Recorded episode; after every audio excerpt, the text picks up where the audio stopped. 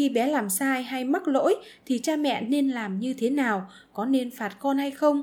Nếu có thì cách phạt ra sao để bé không còn tái phạm nữa? Trong tập podcast ngày hôm nay, mình xin chia sẻ với các bậc phụ huynh cách xử lý khi con làm sai hay mắc lỗi. Mời các bạn chú ý lắng nghe.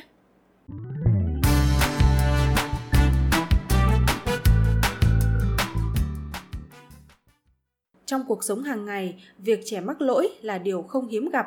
Khi rơi vào hoàn cảnh đó, cha mẹ thường áp dụng các hình phạt đối với con, nhưng làm sao để trẻ hiểu được vấn đề và không tái phạm nữa, cũng như không ảnh hưởng đến tình cảm gia đình. Từ kinh nghiệm của bản thân, mình xin chia sẻ với các mẹ 6 nguyên tắc cần áp dụng mỗi khi trẻ làm sai.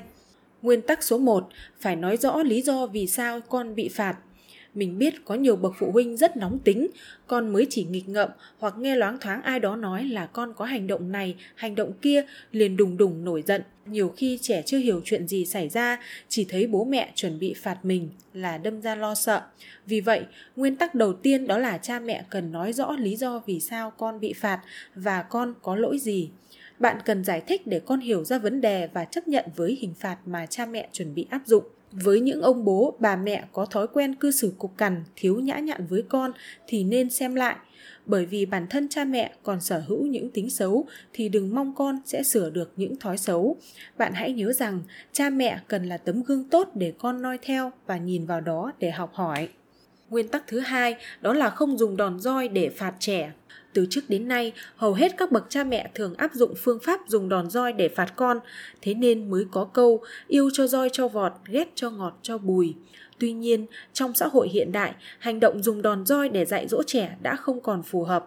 Bên cạnh đó, pháp luật hiện nay cũng bảo vệ quyền của trẻ em. Trẻ được bảo vệ để tránh bạo lực cả về thể chất lẫn tinh thần.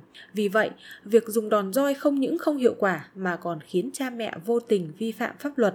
Trước kia, con cái thường rất nghe lời và chịu sự sắp đặt của cha mẹ. Tuy nhiên, trẻ em ngày nay được tiếp cận với nhiều nguồn thông tin nên có cá tính rất sớm. Trẻ sẽ không chấp nhận hình phạt nếu như chưa biết mình sai ở đâu. Thực tế cho thấy, những bé thường xuyên bị cha mẹ đánh đòn, thường ương bướng và lì lợm hơn trẻ bình thường. Thậm chí, có những trẻ còn đánh lại cha mẹ để tự vệ. Trong khi đó, có một số bé cảm thấy tự ti, mặc cảm, thậm chí là trầm cảm do phải chịu sự hình phạt là những trận đòn roi. Vì vậy, cha mẹ hãy nhớ rằng việc dùng đòn roi để phạt trẻ là không nên và nó cũng không thực sự hiệu quả trong việc giáo dục con cái. Nguyên tắc số 3, hình phạt cần phù hợp và nên có quy định từ trước. Tốt nhất, bạn hãy dành thời gian và thảo luận với con về các quy tắc trong gia đình. Cha mẹ hãy nói rằng con cần cư xử, học tập và làm việc như thế nào nếu vi phạm thì con sẽ bị phạt ra sao. Bên cạnh đó, cha mẹ cũng phải chịu hình phạt nếu vi phạm các quy tắc trong gia đình, ví dụ như không hoàn thành công việc được giao, không đưa con đi chơi mặc dù đã hẹn trước. Như vậy, bé sẽ hiểu được không chỉ mình mà tất cả các thành viên trong gia đình nếu làm sai đều bị phạt như nhau. Tuy nhiên, cha mẹ nên áp dụng hình phạt phù hợp với độ tuổi của bé. Ví dụ như để bé ngồi một mình suy nghĩ, tạm cất đồ chơi của bé một thời gian hoặc bé không được đi chơi. Nhìn chung, các hình thức phạt cần dựa vào đặc điểm tâm lý và giai đoạn phát triển của mỗi bé. Điều này chỉ có cha mẹ mới là người hiểu con nhất, cho nên hãy áp dụng hình phạt sao cho phù hợp, không nên dập khuôn.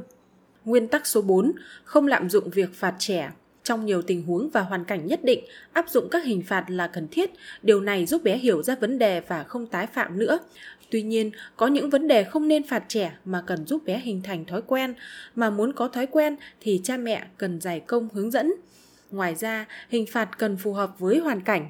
Có những bậc phụ huynh áp dụng hình phạt này không có tác dụng, liền thay đổi hình phạt khác nặng hơn với mong muốn con mau chóng thay đổi. Điều này là không nên, về lâu dài sẽ ảnh hưởng đến tâm lý của trẻ. Vì vậy, bạn cần bình tĩnh và suy xét xem liệu hình phạt đó có phù hợp với con hay không. Có thể nó phù hợp với trẻ khác nhưng lại không phù hợp với con bạn thì sao?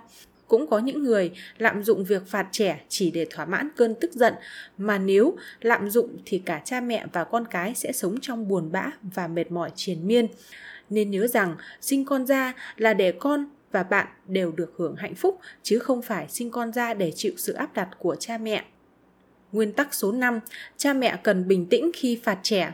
Khi phạt con, cha mẹ thường mất bình tĩnh và nóng nảy. Lúc này, bạn sẽ không kiểm soát được cơn giận của mình, dẫn đến những hành động gây tổn thương con trẻ cả về thể xác lẫn tinh thần.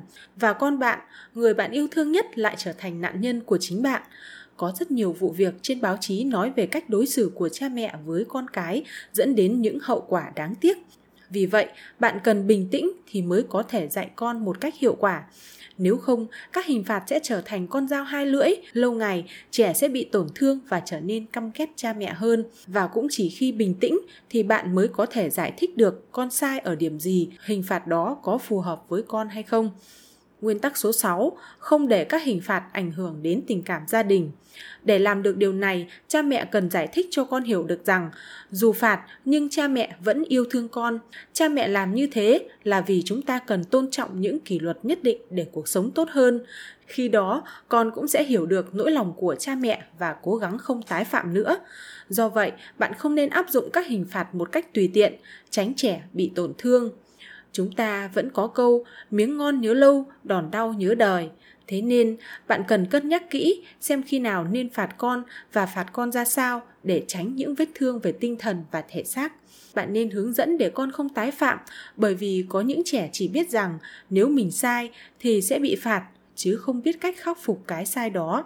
Ví dụ như trẻ thường xuyên quên đồ thì sẽ bị phạt, Tuy bé đã chấp nhận hình phạt, nhưng làm sao để tình trạng đó không tiếp diễn thì chính cha mẹ mới là người chỉ bảo và dạy dỗ con có thói quen tốt.